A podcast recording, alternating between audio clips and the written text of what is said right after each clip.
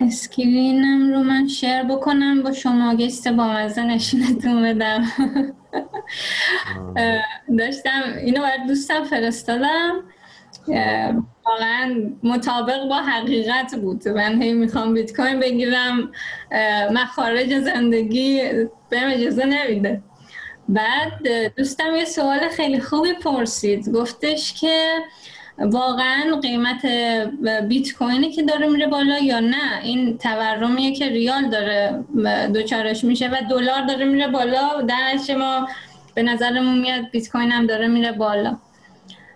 بعدم خیلی سوال خوبی کرده، مثلا یه کسی که بیت کوینره عموما به بیت کوین با واحد بیت کوین داره نگاه میکنه دیگه، یعنی مثلا نمیگه جان و کسی که بیت کوینره چجوری با بیت کوین با واحد بیت کوین نگاه میکنه؟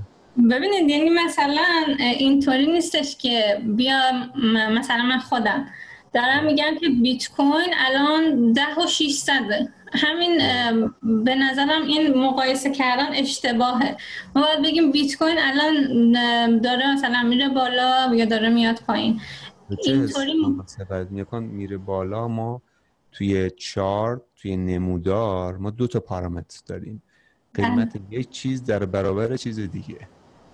ما مثلا میگم حالا تا دی اگر تو آمریکا باشیم نمیگیم قیمت دلار رفت بالا، میگیم دلار ارزشش کاهش پیدا کرد یا ارزشش افزایش پیدا کرد. به قیمت چه ارزشی چی رو داره میگه؟ قدرت خرید در برابر مثلا مواردی که شما میخواید مثلا چیزی بخری یا بفروشید. اما بیت کوین رو داریم با یک چیز دیگه به عنوان کالا داریم ما نگاه میکنیم، به عنوان کمادیتی یا کالای مثلا حالا ارزشمند نگاه میکنیم. و حالا اینو میتونی بگی به دلار باشه، این دوستتون میتونیم بهش بگیم نه قیمت بیت کوین به دلار خیلی فرقی نکرد، میتونیم بگیم قیمت بیت کوین به ریال فرق کرد. اون مهم اون ارزم پیری هست یا اون جفتی هستش که داریم مقایسه میکنیم. حالا نمیدونم شما بیت کوین رو با بیت کوین مقا... یعنی مقایسه می‌کنید؟ ببینید یعنی ما باید بیایم یک استقلالی رو برای این واحد پول در نظر بگیریم. حرف شما کاملا درست و منطقیه، ولی من اگر بیام بگم دلار رفته بالا پس بیت کوین هم رفته بالا، این مقایسه درستی نیست. این باید بله باید بیام بیت کوین رو با بیت کوین مقایسه کنم. بیت کوین آیا نسبت به مثلا هفته گذشته بالاتر رفته؟ بله خیر. ولی اینی که دلار مثلا شده بیست و هشت هزار تومان پس دلار پس بیت کوین هم بالا رفته، این حرف درستی نیست. این من بیت کوین رو بردار توی این جمله، جاش کمد بذار، جاش نمیدونم تقاضا بذار، هر چیزی بذار رفته بالا. اینجا دیگه ما نمیگیم بیت کوین رفت بالا، ما یه جمله استفاده میکنیم میگیم همه چی گرون شد، همه چی رفت بالا. بیت کوین هم پارتی از اون همه چی هستش. خب توی فضایی که ما هستیم و تورم داره بیداد میکنه، اینکه بگیم بیت کوین رفت بالا اشتباهه، چی نرفت بالا خیلی ساده. اما نه ذاتاً نه، بیت کوین میتونیم بگیم که قیمتش نرفته بالا. و وقتی ما داریم در مورد بیت کوین صحبت میکنیم در مورد کالای بدون مرز داریم صحبت میکنیم. این کالا قیمت جهانی داره. تو بعضی مارکت ها به خاطر مثلا شاید ژاپن یا جاهایی از آفریقا به خاطر سختی دریافت قیمت متفاوته به نوعی، اما جنرال بیت کوین یک قیمتی داره که مارکت های جهانی دارن قیمتش مشابه. نه دوستتون برسید بگید نه قیمت بیت کوین نرفته بالا ولی داره مثل این تصویر از دسترس ما خارج میشه. هر چیز دیگه. بله بله درسته. و من تا حالا بهش فکر نکرده بودم، خیلی به نظرم دیده جالبی بود که یه نفر اومده و با این مفهوم داره میسنجادش که آیا رابطه اون با این چیه، یا مثلا چرا ما باید اینو با خودش بسنجیم یا باید مقایسه‌ای بسنجیم، مثلا به روش شما یا به روش من. بعد من مدام بهش نمودار نشون دادم، گفتم ببین بیت کوین چنین رفتاری داشته. خب اینطوری نبوده نبوده که چنین رفتاری داشته باشه در مثلا همین یک هفته اخیر مد نظرم دیگه منطقا، البته این از برج پنجه. بعد این اتفاق که افتاده واقعا و داره میفته، این داره کاهش ارزش پول ما رو نشون میده، افزایش یعنی نوسان شدید بیت کوین رو نشون میده. همین الان نه دیروز، آره دیروز بود، سیصد و یک میلیون رو زد، سیصد میلیون رو زد، در حالی که بیت کوین خیلی تغییر آنچنانی نداشته. ببینید مثلا بخوایم به دلار بسنجیم به این شکل بوده. آره قیمتش قیمت غیر معمولی توی حداقل دو ماه گذشته نبوده دیگه از لحاظ دلاری. ما از لحاظ ریالی شما این نمودار رو برای هر چیزی بکشی همین رفتار رو میبینی دیگه. بیت کوین، میگم هر چیزی، خوراکی، خونه، مسکن، لوازم الکترونیک. من تو دیجیکالا داشتم یه, یه اشتباهی کردم، دستم خورد دیجیکالا اومد بالا، فهمیدم چقدر قدرت خرید کم شده. صدای من رو داریم بچه؟ لا آره صدا تو داریم بابا. بله بله ولی خیلی وضوح نداره، ایدئال نیستش. فکر کنم داری از طریق آی این ایرپد ایرپد صحبت میکنی، درسته؟ اوکی درسته. من ببخشید شما ادامه بدید من اینو. آره داشت دستم خورد به این دیجیکالا و باز شد دیدم زده این مکبوک به نوعی، حالا یه مدلش بود من خیلی حالا کانفیگشن ندیدم، فقط قیمتو دیدم هشتاد و دو میلیون تومان.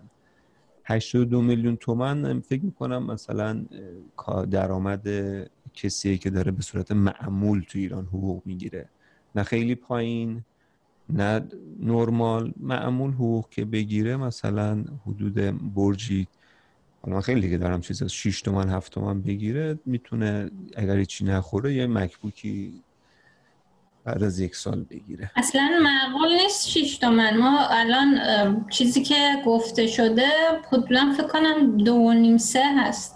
دو نیم سه آره اون داره از اون لحاظ که آره اون که از لحاظ اون که یک نفر بخواد حد بازم اونم بگردیم این اون نمیتونه، اون نمیسازه، کفاف اون روزانه‌شو نداره. ولی به هر حال میگم حالا الان مل... افرادی که دارن حداقل زندگی بیسیکی دارن برن برجی پنج شش هفت تومانی درآمد دارن، حتی اونها هم یک سال بعد چیز کنن تا یه دونه مکبوک بتونه اون شخص بخره. تو این وضعیت، تو این فضا، قیمت بیت کوین اصلا هیچ پارامتر مهمی نیستش. قطعا مهمه، قطعا مهمه. ببین چرا؟ به خاطر اینکه یک یک دارایی هست که شما میتونی خود در واقع دارایی هات رو باهاش محافظت کنی.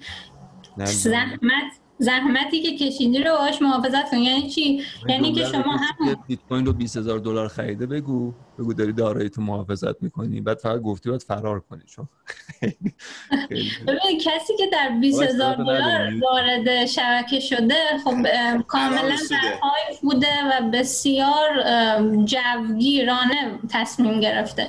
ما داریم راجع به کسی صحبت میکنیم که مثلا هر ماه یک سوم حقوقش رو میدونه که اینو نیاز خاصی بهش نداره، یک سومش رو میذاره بیت کوین میکنه. حالا بیت کوین میخواد هفده هزار دلار باشه، میخواد سه هزار دلار باشه. ما داریم راجع به چنین شخصی صحبت میکنیم که مادام داره سرمایه گذاری انجام میده و مطمئنه که ارزش پولش در بلند مدت کاهش پیدا نمیکنه. چرا؟ چون این یک پول ضد تورم. کسی که بیت کوین بیست هزار دلاری خریده باشه، یعنی بیت کوین رو حدوداً هشتاد و پنج میلیون تومان خریده و الان قیمت بیت کوین بالای سیصد میلیون تومان هستش، نسبت به ریال داراییش حفظ شده. آره نسبت به ریال، یعنی اگر اون موضوع رو در نظر بگیریم که حفظ در واقع ارزش سرمایه به ریال رو سوده، دلاری خب قاعدتاً نه. اینو میذاریم برای تایم مناسبتر، خیلی باید روش فرود کنیم. نیاز داره که خب مهمونمون چه خبر؟ مهمون رو من براش لینک فرستادم الان و فکر میکنم که جوین بشه به زودی انشالله.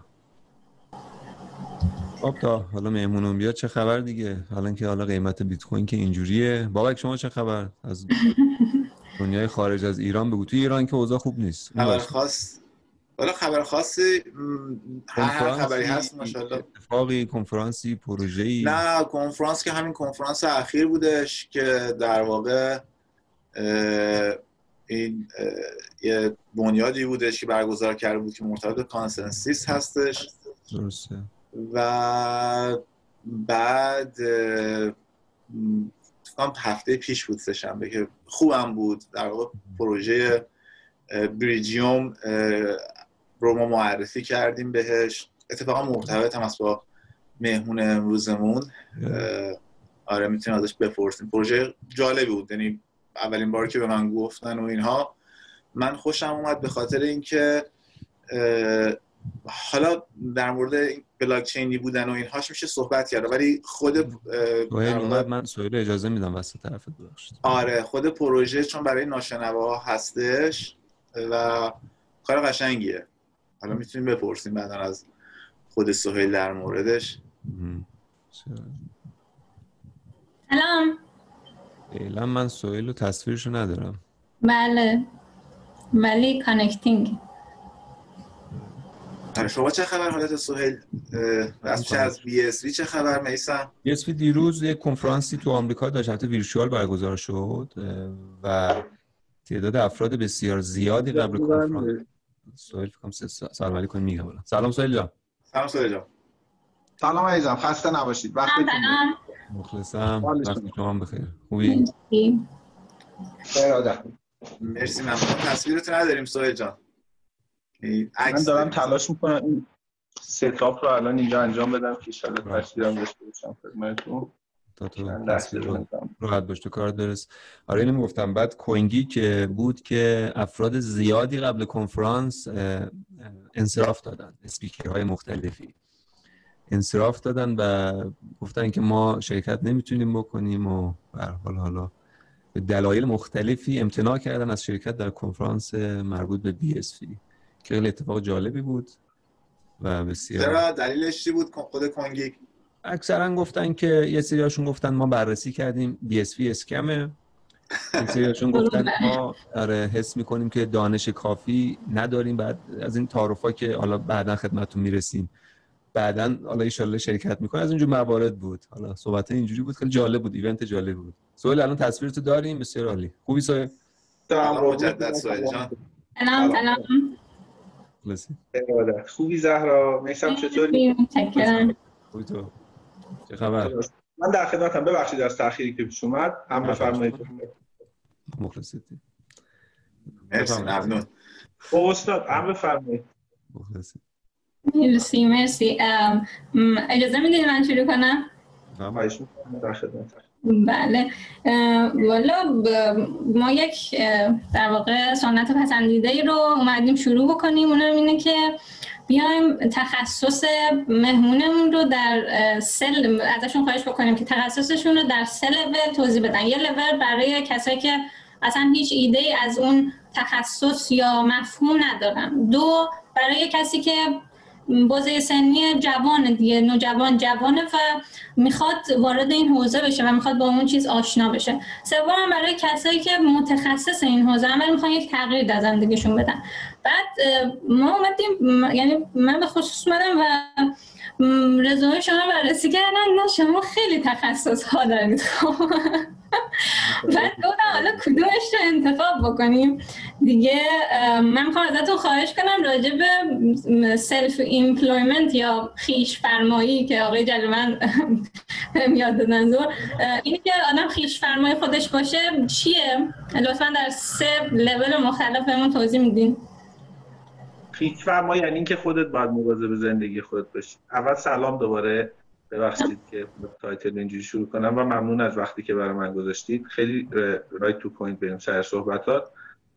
سلف ایمپلویمنت برای کسی که هیچ ایده از این کسب و کار نداره، یعنی اینکه خودت باید مواظب درآمد خودت باشی، مواظب کسب و کار آینده خودت باشی و مسیر شغلی تو بیشترش رو خودت قراره طراحی بکنی.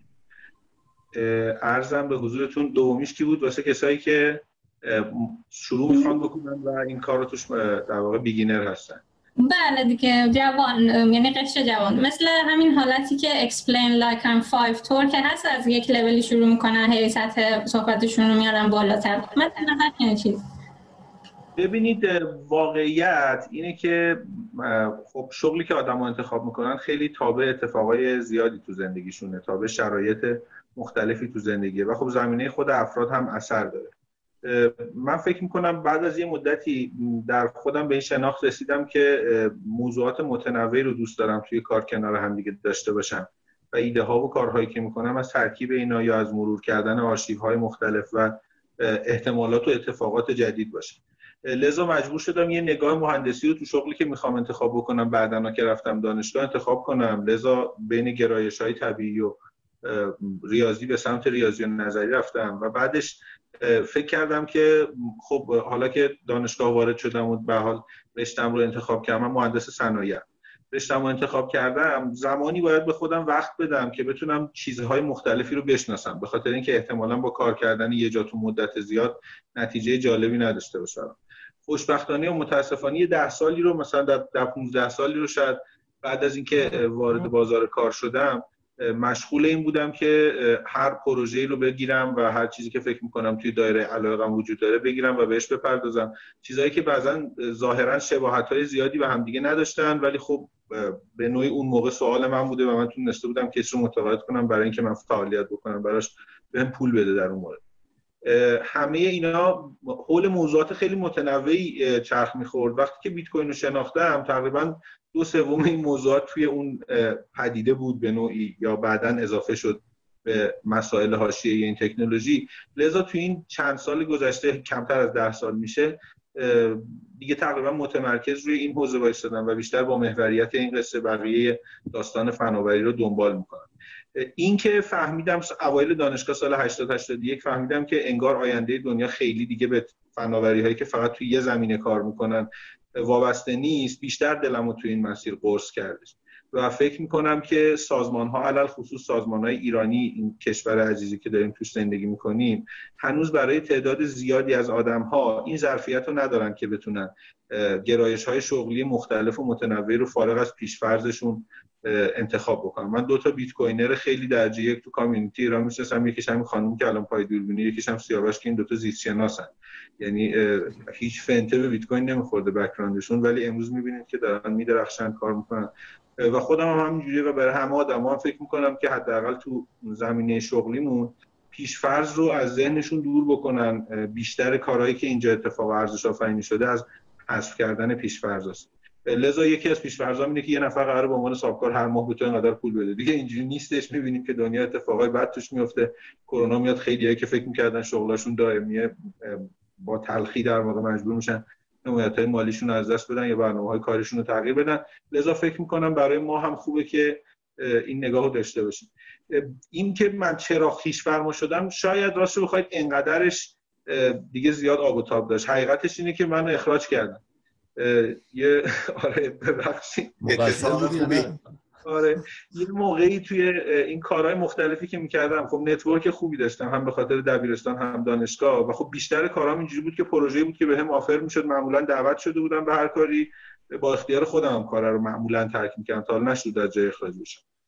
ولی یه بار این اتفاق افتادش که اونجایی که بودم نتونستم آدما رو متقاعد کنم که من براتون ارزش آفرینم. اون همون موقعی بود که بیت کوین شناخته بودم، یعنی تازه بیت کوین شناخته بودم. برگشته بودم ایران توی سفر خارجی، بعد برگشتم ایران، اونجا اینترنت خوب بود، برگشتم ایران مطالعه رو ادامه دادم و جایی که کار می‌کردم شروع کردم متقاعدشون بکنم و متاسفانه نتونستم. چند ماهی هم تلاش کردم، البته تمام ارتباطاتم با این کامیونیتی که می‌شناسید شما عزیزان و همه دیگران با واسطه یا مستقیم از همون دوره شروع شده، ولی واقعیت اینه که شرکت من رو اخراج کرد. یه روزی بیست و نه اسمم گفت خدافظ برو خونه. من شغل بعدیمو که می‌خواستم انتخاب کنم، اول با خودم چالش کردم که بذار یه بار شغل ریکامندیشنی نداشته باشم، یعنی رفتم لینکدین و این ایران تالنت و جاهایی که بودش رزومه پر کردم و گفتم می‌خوام جایی برم که هیچ کی من نشناسه. رفتم اتفاقا شغل خوبی هم پیدا کردم تو شرکت آریا همراه، آی دکتر صنایع مدیر عامل اونجا بودن. این افتخار داشتم که استخدام شدم با حقوق مشتی، ولی بازم نتونستم متقاعد کنم اینا رو که این چیزایی که من دوست دارم خوبه و آخر سال هر دومون به این نتیجه رسیدیم که با هم خداحافظی کنیم. البته به طور نادری الان بعد چند سال دوباره اونجا مشاوره میدم، برگشتم، این اتفاق تو آریا همراه نمیفته. ولی واقعیتش اینه که از آریا همراه که اومدم بیرون گفتم اگه من دارم مردمو به حوزه‌ای در مورد پول دعوت میکنم، یا باید بتونم زندگی خودمو از این اقتصاد بگردونم یا نه. در مورد پسنداز و فلان اینا هم حرف نمیزنه. ممکنه هر کسی مقدار زیاد پسنداز داشته بتونه همیشه بخوره، ولی این نمیشه منطقه شغل. نمیتونم با اتکا به اینکه من چقدر پول دارم فلان موقع خریدم فلان موقع گرون شده بگم بچه‌ها بیاید بیت کوین بخرید. میخوام ببینم که میتونم یه کاراکتری رو برای خودم تعریف بکنم تو چالش اون موقع بعد از اینکه از آریا همراه اومدم. میشه چهار پنج سال شاید بی خودم کمترش. میخوام ببینم این کاراکتری رو میتونم برای خودم تعریف بکنم که دیگه حیات و رزق و روزیش دست خودشه، با این دانشه‌ای که داره و با آدم‌هایی که تو این بازار میخوان باهاش کاری داشته باشن این کارا رو کانالیزه بکنه، بتونه ازش درآمدی داشته باشه و حالا احیانا بلندپروازی‌های و پروژه‌های متناسب با همین زمینه‌ای که داره. تقریبا باید بهتون بگم که من موفق شدم تا این لحظه. میشه یه خوردم از کانالیزه بگیم؟ ببخشید، میشه از کانالیزه کردن بگیم مثلا یه نفر یک مهارتی داره و اگر حالا نقش بیت کوین اصلا توی این خویش فرما شدن چقدره، این رو لطفا بگین، و اینکه کانالیزه کردن مهارت چه شکلیه منظورتون؟ یه خورده از اینا واقعا فقط به شرایط عمومی بیت کوین مربوط نبوده و به شرایط منم مربوط بوده. یعنی مثلا من آدم تاکتیوی هم همتون میدونید، در واقع به زبان خودمونی خیلی پرحرفم. خب این کمک میکنه که مطمئن بشم از اینکه یه موضوعی رو با جزئیات فراوان به یک شنونده انتقال بدم.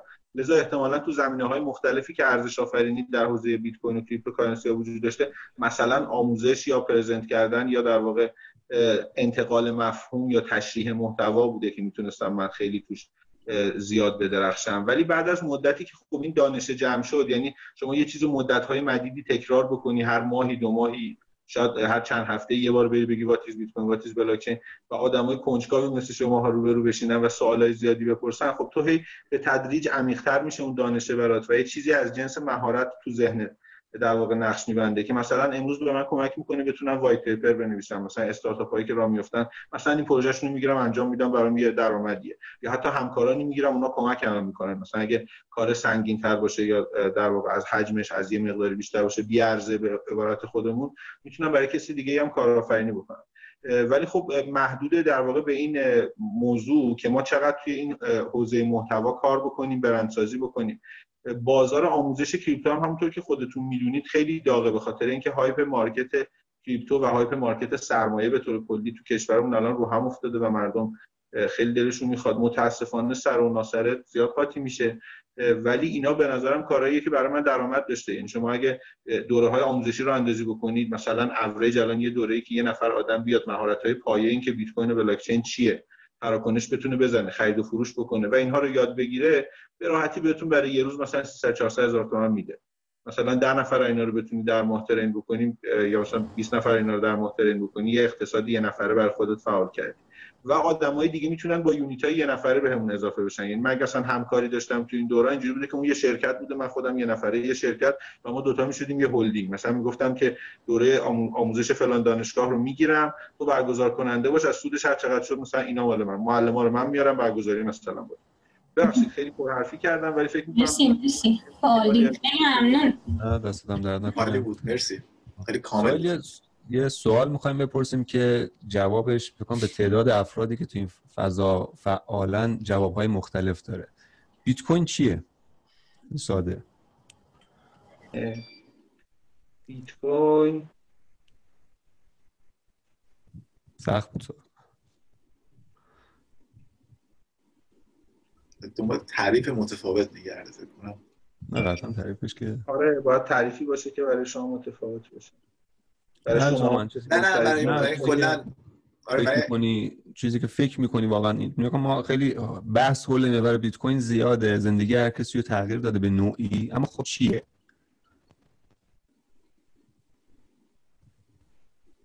ما تو دبیرستان که بودیم یه معلم هندسه داشتیم به اسم آقای اصلاح‌پذیر. این بزرگوار هندسه رو خیلی سخت‌تر از سیلابس کتاب به ما یاد می‌داد. واقعاً سخت. مثلا این بود که کسی که از من هجده بیشتر بگیره مثلا چهارده بیشتر بگیره مثلا یا المپیادی میشه یا عکسی کنکور میشه. یادش هم بکنم. یه مسئله داشتیم اون موقع تو اون سال اسمش قوت نقطه بود اگه یادتون باشه.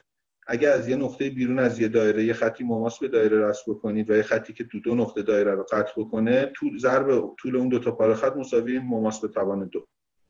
حالا نمیدونم چه فایده‌ای داشت و چه کمکی میکرد اصلا این مسئله، ولی اسم اسم جالبی بود که من تو کل این سال‌ها هیچ وقت موقعیتی پیدا نکردم که به یه مناسبتی به بیت کوین ربطش بدم. اما فکر می‌کنم واقعا بیت کوین ابزاریه برای قوت نقطه. یعنی اینکه کل آنچه که امکان تصمیم گیری شما هست، کل آنچه که اراده شما هست، تو اون در اختیار خود خود خود خود خودتون قرار. این اتفاقیه که به ندرت تا به حال افتاده. من فکر نمی کنم توی نظام اطلاعاتی انقدر شسته رفته، صادقانه، بدون تقارن، بدون... ب... یعنی متقارن، بدون کجی، بدون هیچ گونه پیشفرضی یا بدون در واقع تدبیر بعدن چکنمی شسته و رفته یک مسئله جلوی ما گذاشته شده و این مسئله به هر آدمی این امکان رو میده که تا بیشترین توان ممکن در اون مجموعه رو داشته باشه، فقط با اینکه خودشه، بدون هیچ پیش‌فرضی، بدون هیچ پیش‌شرطی و فقط هم مخصوص آدم نیست. به ما یاد داده که تصمیم گیری در واقع مکانیزمیه که ارزشمنده و اگه پاسخگو باشه میتونه صاحب اختیار یک پدیده باشه. بیت کوین یک بستره، یه زیرساخت راهیه برای اینکه آدم‌ها بدون پیش‌فرض و بدون سانسور بتونن با همدیگه ارتباطات اطلاعاتی رو امن داشته باشن. برای اولین بار یک بستر اطلاعاتی امن که قابلیت چرتکه انداختن و شمردن داشته باشه بدون پیش‌فرض در اختیار آدم‌ها قرار گرفت. اگه یه تشبیهی بخوام بکنم از یه دوست بزرگواری که معلم من هستش، میگه تو این هفت هزار سالی که بشر یاد گرفته بنویسه، فکر کنید همه دیتاهایی که نوشته مثل ماستی بوده که تو خیابون بدون محافظ و روکش گذاشته بودن و از الان، از وقتی که بلاکچین و بیت کوین اختراع شده، ما انگار صاحب یخچال شدیم. وقتی ماست میزنیم میتونیم بذاریم بذاریم حالا تعبیر اینه که به هر حال اولین بار داریم روی یک زمینه‌ای می‌نویسیم که معنی اطلاعات و معنی گفته‌ها برامون فهم. مرسی مرسی خیلی جواب متفاوتی بود. خب حالا این اتفاقی که افتاده، یعنی این بستری که به ما اجازه میده که تصمیم ها رو در واقع همه بگیرن یا اون بستری که به همون یه سری اختیارات میده، چه تأثیری روی این اجتماعی که ما داریم میبینیم میذاره؟ ما داریم توی اجتماعی زندگی میکنیم که خب مثلا پلتفرم‌های اجتماعی قشنگ میتونن رفتار آدم‌ها رو تغییر بدن. حالا این چیزی که ما صرفا فکر میکنیم به اقتصاد ربط داره، چطور میتونه رفتار آدم‌ها رو تغییر بده؟ ببینید، شاید حرفایی که میزنم خیلی بلند پروازانه باشه و شاید هم خیلی نمیدونم، ولی به حال مدل خودمه و بهش به نوعی باور دارم. فکر میکنم که ما توی تعریف سیستم و محیط یه خورده باید دقت بیشتری بکنیم. اگر میگیم که پلتفرم‌های اجتماعی روی زندگی آدم‌ها تاثیر میذارن، باید بپذیریم که زندگی آدم‌ها رو پلتفرم‌های اجتماعی تاثیر میذاره. اگر این تأثیری که زندگی سهیل نیکساد یا زهرا امینی یا میسم یا هر آدم دیگه رو کره زمین میتونه روی یه دونه از پلتفرم‌های اجتماعی، مثلا اینستاگرام، این تأثیری که میتونه بذاره قابل اندازه‌گیری امروز برای من و شما نیستش. از یه جنس عدد خیلی خیلی خیلی کوچیک، شاید کوچیک‌تر از ارزش ساتوشی در لحظه تولدش، ساتوشی بیت کوین دارم، اگه اینقدر کوچیک باشه و ما نتونیم اندازش بگیریم، نباید انکارش بکنیم. واقعیت اینه که حق هر چقدر کوچیک باشه حق دیگه. مثلا وقتی توی سوشال پلتفرم می‌نویسن که اینجا رایگانه و همواره رایگان خواهد بود، به نظرم یه دروغی وجود داره دیگه، چون ما میدونیم ارزش بابتش پول داده میشه. اگه شما یه جریان زیادی از ارزش از یه جایی ببری، این طرف معادله بی جواب مونده و قاعدتا باید چیزی گذاشته باشه اونجا. پس رایگان نیست، موضوعی که تجارتی داره با شما میشه. در واقع محصول شمایید، این پلتفرم سرویس رایگان نیست، محصول خود شما هستید که دارید دلیور میشید به عده دیگه‌ای که خریدار هستن. فکر میکنم واقعیت اینه که حتی امروز هم جسته و گریخته میتونیم ببینیم که بعضا خود دارندگان این سوشال مدیاها تو نقاطی، تو اتفاقاتی اینجوری شاخ به شاخ میشن با نظر بقیه آدم‌ها و جامعه و خود همین سوشال مدیاها ابزاری میشه که بعضا اون خواسته هاشون صد درصد تحقق پیدا نمیکنه. جامعه انسانی همینه. کسی که مثلا اینترنت خونه ما رو فیلتر میکنه، حتما بابای دوسته، بچه، پسر خاله، دخترمه، یه کسی منه. یعنی خیلی رابطه دوری با هم نداره و بالاخره بعد از ده بار که من میگم آخ چه وضعیت بدی، این روایت نقل میشه به اون آدمه میرسه و اون مجبوره برای اطرافیان خودش پاسخگو باشه. اتفاقی که توی فیسبوک افتاده مثلا توی امریکا محاکمش کردن به خاطر اینکه چرا تو میانمار با دولتون مشارکتو کردی، مثلا کشتار دست جمعی مسلمان را انجام دادی و و و مثال هایی که خودتون بهتر میدونید. آقای راجور از دوستای همین میسان عزیز که روبروی من چهرهش معلومه با عشق میگفتید که اون آدمی که تو خزانه داری آمریکا مثلا تحریم کرده بود چهارصد هزار تا بچه عراقی رو کشته و بهش گفتن تو چرا این کارو کردی یا مثلا چه جوری این تصمیم گرفتی، گفته سخت بود ولی تصمیم بود که باید گرفته میشد. این حتی طرف اذعان کرده به طور ضمنی که از عواقب تصمیمش هم آگاه بوده. خب هر وسیله‌ای که بتونه این روند رو تسریع بکنه کمک میکنه که دنیای عادلانه تری داشته باشه، دنیایی که بیشتر براینده نظر عموم مردم باشه، هر وسیله‌ای که این سیکل رو بتونه ببنده، یعنی این سیکلی که اگر سوشال مدیا رو من اثر میذاره منم بتونم روی سوشال مدیا اثری بذارم ولو کوچیک، خیلی کوچیک، شاید اصلا دیده نشه. من یه بار یه همچین بیکار بودم یه عکس خیلی خوشگل مدادی گوز دیدم، بعدش گفتم که یه دونه لوگوی بیت کوین بذارم کنارش، نبودش توی اینستاگرام، گشتم با دایره‌های نارنجی کوچیک‌تر کوچیک‌تر یه فضایی رو اسکن کردم، یه دونه کاراکتر بی بیت کوین آوردم سفید کش کردم گذاشتم اونجا، بعد زیرش تگ کردم اینستاگرامو که دیر اینستاگرام پلیز اد بیت کوین لوگو. میدونم کسی نمیبینه، میدونم شاید ده نفر دیدنش یا ریک نشده یا فلان یا اینکه اینستاگرام خودش رو پاسخگو نمیدونه به این موضوع، ولی بالاخره این یه خواسته ایه که یه دونه اندازه منه. از کجا میدونی هفت میلیارد نفر آدم دیگه وقتی که صبح از خواب بلند میشن این خواسته رو نزن؟ شما دیدید پشتن آدم متوقف میشه یا بعضی وقتا سر لش تسری میشه به خاطر یه, یه سری آدم که شب نشستن دارن فقط توییت میزنن. پس نمیتونه دنیا بی اثر باشه از تصمیم من به اندازه خودم. اون تیکیشو که شماها بپذیرید احتمالاً همراهانی هم داره. من فکر میکنم حق دارم از این ابزار استفاده بکنم جایی که سوشال مدیا خیلی داره به هم فشار میاد و اون قدرتی که خب به هم میده فارغ از اون اراده سوشال مدیا دیگه، معماریش همه تو مورد امنیت که پشت امضا میاد و از شبکه گرفته میشه و اینها، وضع خیلی بهتر و امن‌تر میکنه. پروژه‌ای که خودم علاقه دارم عمدتاً اینجوریه، یعنی مثلا شخصا اگه بخوام روی کاری برم به یه کار سکیوریتی علاقه دارم، یعنی که بتونم مشتری رو از اون حوزه امن خودش بیشتر مطمئن بکنم. سوال دارید زهرا جان شما؟ نه من خواستم جمع‌بندی بکنم، یعنی من اینطوری متوجه شدم که بیت کوین همونطوری که بیت کوین میتونه رو اجتماع تاثیر بذاره من هم میتونم روی بیت کوین تاثیر بذارم، درسته؟ و این تاثیر کوچیکه چی هست؟ یعنی من مثلا به عنوان یک کاربر شبکه چیکار میتونم بکنم؟ ببین من کاری که انتخاب کردم مدل خودمه. ببین امروز انتخاب کردم برای اینکه بیت کوین یه خورده حالش بهتر باشه یا من یه خورده حالم کنار بیت کوین بهتر باشه با شما صحبت بکنم. یه روز انتخاب کردم با تو بشینم یه مقاله بنویسم. یه روز انتخاب کردم که مثلا بعد از همین جلسه با بابک بشینم در مورد چهار تا استارتاپ صحبت بکنم.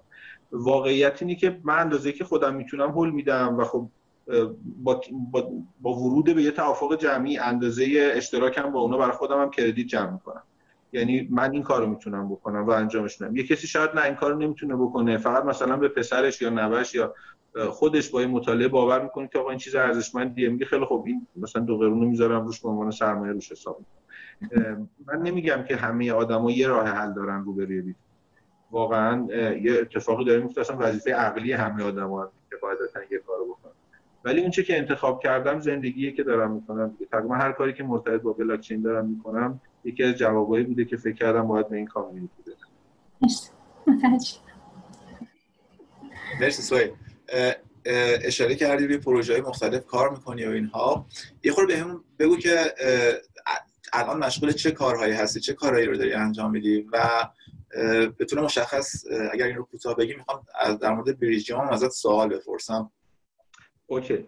خیلی بریف بگم، بعد از شنبه‌ها با غیر متمرکزها بچه‌های اونجا راه افتادن یه انجمنی به اسم انجمن فناورانه زنجیره بلوک رو انداختن که این روزا خیلی پرفعالیت، افتخار داشتم منم دعوت کردم، نقشم خیلی کم بوده اونجا ولی دارم سعی می‌کنم یه خود بیشتر کمک بکنم و شاید بتونم فایده‌هایی داشته باشم. کارگروه تبادل و کارگروه ماینینگ از قسمت‌های پرفعالیت انجمن هستش که الان داره کار انجام.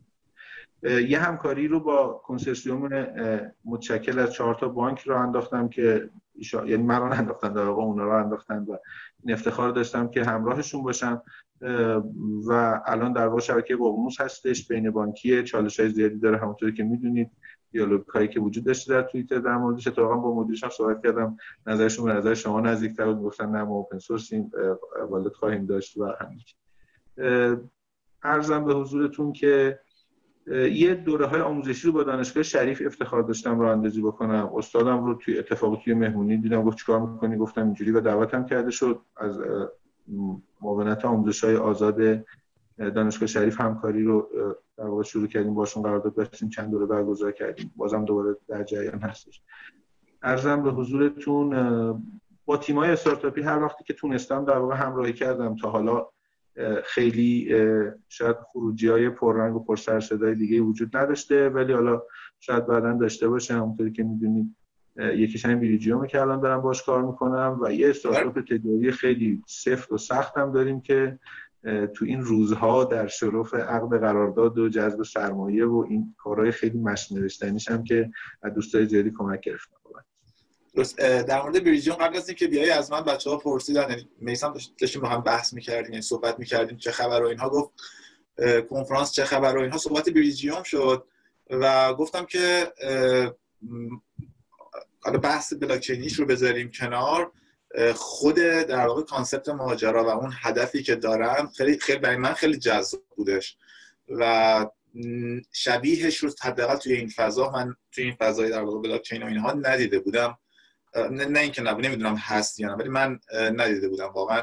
و میدونی که خیلی از دوستایی هم که در موردش صحبت کردیم و اینها، به خصوص دوستان خارجی و اینها، خیلی براشون جذاب بود. یعنی واقعا پروژه جذابیه برای ناشنوایان و کم شنواها هستش در واقع این پروژه.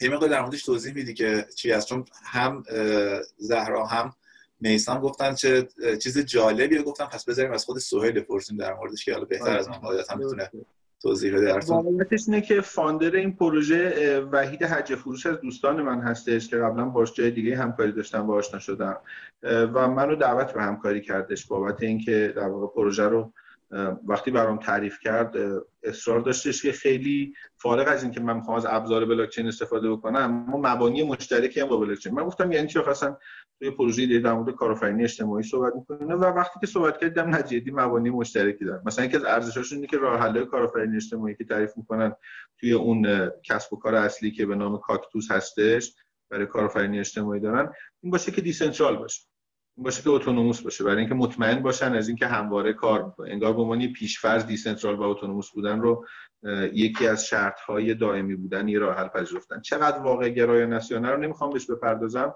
ولی خلاصه کار اینه که کاکتوس یه کسب و کاریه، یه استارتاپ شامل چند تا قسمت مختلف برای توانمندسازی اجتماعی کار میکنه. کسانی که به هر نحوی به خاطر جنسیتشون، به خاطر جغرافیای محل زندگیشون، به خاطر هر چیزی از حقوقی که داشتن بهره مند نشدن، مثل تحصیل، مثل آموزش، مثل ارتباطات، و برای اینها فعالیت میکنه. یکی از گروه هایی که مخاطبش میشن ناشنوایان هستن. کسب و کاری به نام بریجیوم رو راه اندازی کرده، حالا کسب و کار نمیشه گفت، واقعا برنچی به نام بریجیوم رو راه اندازی کرده که ابزاری بسازه برای ارائه خدمات ترجمه زبان اشاره و زبان در واقع گویش های رایج دیگری که در جهان وجود داره. دارید صدای بنده رو؟ بله بله.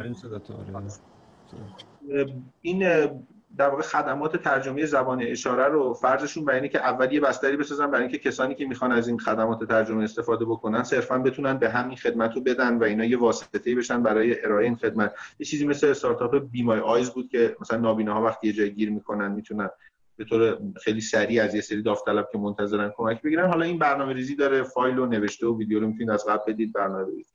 عددم عدد قابل توجهی، یهودی چهار درصد کره زمین، پنج درصد افراد تو کره زمین یا ناشنوا هستن یا مشکل شنوایی دارن، و اگه برای هر کدوم اینا یه نفر یا دو نفر عید هم از خانواده‌شون نظر بگیرید که درگیر این ماجرا هستن، تقریباً ده پانزده درصد افراد کره زمین دارن با زبان اشاره صحبت می‌کنن. زبانی که تو هر کشوری یه زبونه، قواعد خاص خودش رو داره، بعضی کشورها دو تا زبان اشاره دارن، خیلی عجیبه و دنیای بسیار بسیار بسیار عجیبیه. من همون چند روزی که با این دوستانی که در واقع خودشون یکیشون کمبود شنوایی داشتش صحبت می‌کردم، هوش اینها رو، توانشون رو و دنیایی که باهاش مواجهن و اینکه چقدر سریع دارن اداپته میشن. مثلا از وقتی موبایل اومده زبان اشارات دو دستی یه دستی شده، طرف با یه دست موبایل میگیره و با یه دست بقیه اشاره ها رو میکنه. خیلی خیلی خیلی برای من جالب بود، کاری بودش که تو روزهای اولش، شاید توی خیلی بیشتر اولش من فقط شنونده بودم، حرف رو گفتن نداشتم، بیشتر برام جنبه آموزش داشت.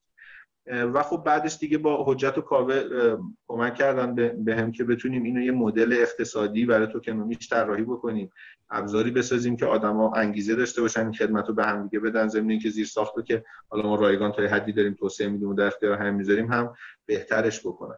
و اینکه علل خصوص یه خدمت ای آی رو هم تعریف بکنیم به عنوان یکی از پروژه هایی که میخواد از همین توکنومی استفاده بکنه، از همین بازار استفاده بکنه.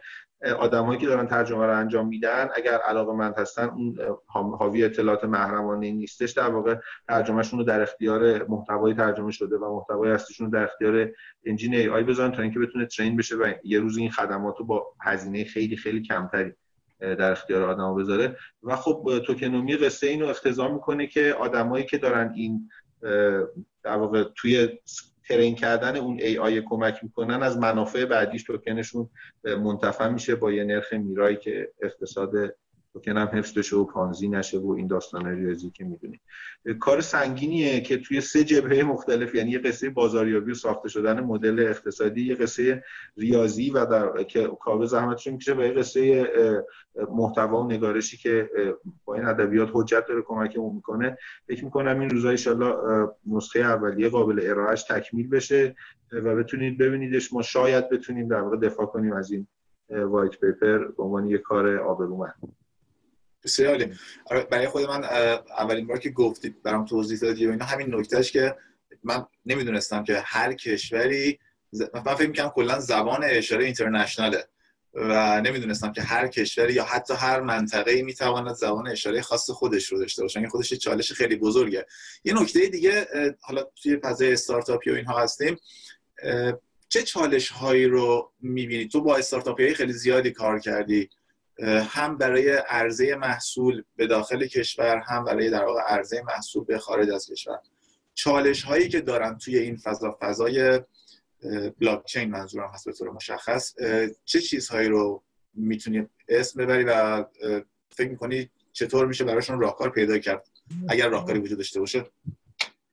حتما. ببین، یکی این که آخرین جمله عبارت قبلی اینه که این زبان‌های کم کم متکلم بسیار نادر و اینها جذابیتشون مثل توابع ناشناس رمزنگاری ان دیگه. وقتی تو یه زبونی داری که فقط ده نفر یا هزار نفر یا یه میلیون نفر میتونن به اون صحبت بکنن، میتونی ازش به عنوان ابزار رمزنگاری استفاده کنی تو سایر در واقع جریان اطلاعاتت. ولی بگذاریم، حالا جالبیش برای من این بوده. در مورد استارتاپ ها خوبه که استارتاپ ها رو به دو حوزه تقسیم کنیم بابک جان. یه سری استارتاپ های اداپتیو و یه سری استارتاپ های کاتینگ اج. من حداقل اینجوری فکر می‌کنم، یا آوانگارد. مثلا استارتاپ های اداپتیو اصل مشکلات رو دارن. ببخشید، اداپتیو چیه؟ کاتینگ اج چیه؟ تعریفه ها، یعنی هیچ بیسی نداره، بیس علمی نداره. خودم الان کلمه ها رو هم جوری فرش کردم. اداپتیو به اونایی میگم که دارن تلاش میکنن یه کاری بین بلاکچین و بقیه اونایی که چیکار دارن میکنن همینجوری هستن داشته باشن. مثلا مثل ققنوس، یا بانکی ها بانکی باشن، بلاکچین هم بلاکچین باشه. هر جوری میتونیم اینا رو توی کوچه تنگی بذاریم که آشتی کنون بود کنن همدیگه رو، مثلا بالاخره یه راه حل یه خورده اینوری یه خورده اونوری ایجاد بشه، بلکه مردم هم یه ذره به اینا بیشتر اعتماد کنن. ولی استارتاپ هایی که در واقع آوانگارده، مثلا اونی که واقعا میگه سپلای چین و دیتاشو میذاریم روی بلاکچین و میگه دیگه از این به بعد روی این حساب مالی میکنن، یا کسی که داره مثلا استارتاپ سیرکل درست میکنه، کوین جوین درست میکنه، یا میری والت درست میکنه، یا نتورک برای خودش از اول راه میندازه. هممون توی دوستامون دو نفر رو داریم که تو ایران نشستن، یه دونه شبکه رو انداختن که بین‌المللی داره کار میکنه، الان از این ور تا اون ور دنیا آدینس داره، والتش رو نصب کرده، کانش رو تراکنش میکنه. اگه نمی‌شناسید بعداً یواشکی پی ام بدین بهتون میگم. خب واقعیت اینه که اینا برای لانچ کردن سرویسشون مشکلی ندارن. اونایی که آوانگاردن میدونن که قرار نیست ای پی آی بانکی داشته باشن، قرار نیست دولتی بهشون سرویس بده، قرار همین پلیسا دنبالشون باشن احیانا و بدبختیای بعد. اونجا میتونن پول درآورن ولی حجم بازارشون خیلی کم. مثل مثلا اوپن بازار که آقای تاکی رو انداخته، میتونید ببینید تعداد نصباش و اینا، علیرغم که از نظر مموری به نظر من شاهکار باشه ولی از نظر حجم بازار زیاد اقبالی ازش نمیشه چون رگوله نمیشه. ولی استارتاپ های دیگه مشکلات اصلی که دارن، اونایی که در واقع اداپتیو هستن، مشکلات اصلی که دارن عمدتاً با بدنه بانکی و بانک‌های مرکزیه، یعنی نهادهایی که مستقیما از بانک‌های مرکزی شاخه میگیرن هستن که مشکلات غیر قابل حل برای استارتاپ‌های بلاکچینی درست می‌کنن. مثلا ببینید پلیس فتا هم اشکال اشکالی اشکال اشکال ایجاد میکنه برای استارتاپ‌های بلاکچینی، ولی بعد از یه مدت اداپته میشه، یعنی آموزشی به اینا منتقل میشه، اینا اوکی ان و روال‌ها به صورت کسب و کارهای عادی برمیگرده، یا قانون‌گذاری مثل مجلس، مثل گمرک یا هر جایی، مثلا سر ماینر الان ببینید گمرک داستان داره، اینا بعد یه مدت اداپته میشن. اما علل خصوص بانک شوخی بردار نیست کارش. بانک مرکزی استحقاقاتی که با استارتاپ‌ها داره از جنس قانون‌گذاریه و معمولاً جیغ‌ناک‌ترین قسمت رگولاتوری هر کشوره. شما اگه تو قانون همین کشور ایران خودمون نگاه کنید، تنها سازمانی که تنها سازمانی که حق داره خودش قانون بذاره و خودش اجرا کنه بانک مرکزیه. به خاطر اینکه میگن از نظر حساسیت پولی خیزه. من فکر می‌کنم مشکلات رگولاتوری بانکی اصل این کاتگوری هستن. بعدش چیزایی از جنس سانکشن‌ها برای کامیونیتی ما تو ایران خیلی مشکل ایجاد کرده، یعنی چیزی که باید بهش توجه کردش. و بعد از اون هم اینی که قانون‌گذاری‌های مربوط به استفاده این فناوری، مثلا تو جاهایی مثل گمرک، مثلا تو جاهایی مثل ثبت اسناد، اینا یه خورده با کندی انجام میشه و شاید ما تخمینی از این که چقدر قرار بوده زمان بکشه تا اینکه این فناوری اون هایپ سایکلش رو طی بکنه و دیگه اقتصادی بشه، ما بتونیم رو کسب و کارش حساب بکنیم به عنوان استارتاپ، اشتباه داشتیم. شاید مثلا تو دو سه سال آینده یا تو سه چهار سال آینده حجم بازار به حد کافی خوب بشه که دیگه استارتاپ‌ها این نگرانی رو نداشته باشن، اما بانک‌ها فکر کنم هنوز چالش رو خواهند. و راهکار، یعنی چه حتی توصیه یا پیشنهادی دارید برای اینکه بتونن کمتر درگیری داشته باشن با این دست از چالش ها؟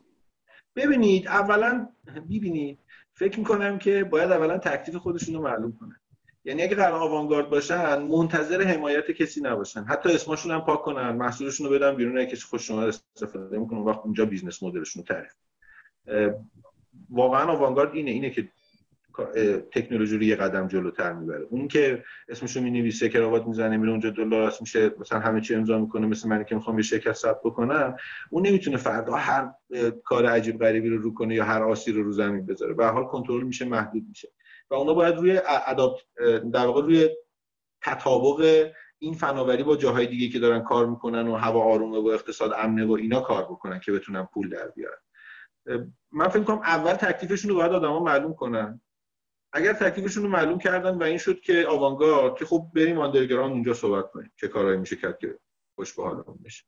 اگر نه من به کسب و کار قانونی روی بیاریم، به نظرم تنها راه شفافیت حداکثری، یعنی اکتفا بکنیم به چیزهایی که همه قانونهای مختلف ناظر بهتون در واقع باش اوکی هستن و تو چیزهای مشکوک وارد نشیم، مثلا مثل فیلدهای مثل مثلا نگه داشتن پول کاستومر، جاییه که خب قانون کاستودیانا دیرتر داره از قانون خود خرید و فروش اعلام میشه تو هر کشوری با دو سه سال.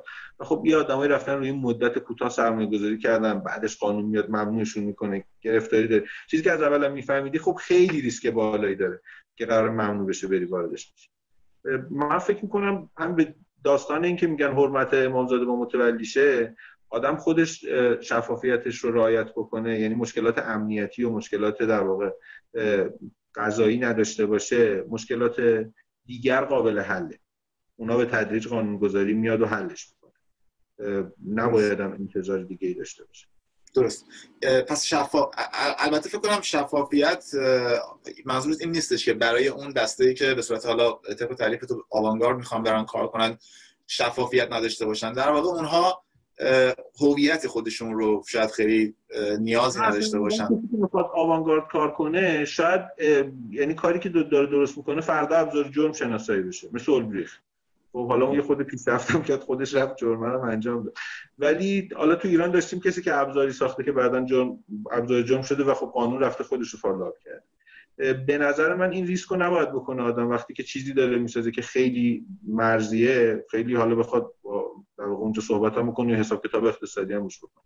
اگه حساب کتاب اقتصادی میخوای بکنی روی کسب و کار، باید چیزی باشه که آتازدش برای قانونگذاری که تو خاکی که داری کار میکنی حاکمه، شناخته شده باشه، قابل کنترل باشه و بتونی بهش گزارش بدی، در واقع رفع مسئولیت یا سلب مسئولیت بکنید از خودتون به ازای اتفاقات بعدی که میفته. خوب اگرنه گرفتاری دارید یادتون مانکاکسو که هنوز فرآیندش بازه. آره هنوز اون که ماجراش ادامه داره. بسیار عالی. مرسی سهیل از توضیحاتت. قربون شما. زهرا و میسان.